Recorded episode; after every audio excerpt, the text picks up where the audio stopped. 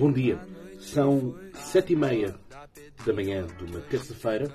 Supostamente António Costa tinha dito que segunda-feira os problemas do SNS iam ser resolvidos. A questão é, não são com medidas conjunturais que nós vamos resolver problemas estruturais. Não é esta questão de aumentar temporariamente o número de vagas, não é temporariamente fazer acordos com o privado, não é momentaneamente, momentaneamente afastarmos os problemas.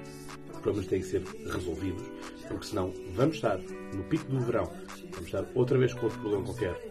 Se não é de obstetrícia, será de outro qualquer. E, portanto, vamos andando sempre nesta linha lenga e nada feito. A questão é, todos nós lembramos de António Costa dizer que não conseguia fazer as reformas estruturais porque não dava para fazer isso com a geringonça. Precisava de fazer sempre alianças com o PSD e às vezes o PSD não colaborava. A questão é, António Costa, neste momento, tens maioria absoluta no Parlamento. O que é que falta mais? Se calhar falta-te um pouco mais de honestidade e falta-te realmente querer fazer as coisas.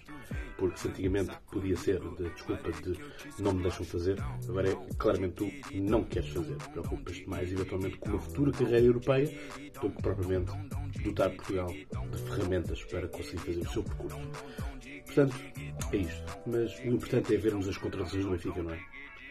Bem, sete e meia, hora de trabalhar, porque aqui ninguém vive a conta do Estado. Bom trabalho a todos!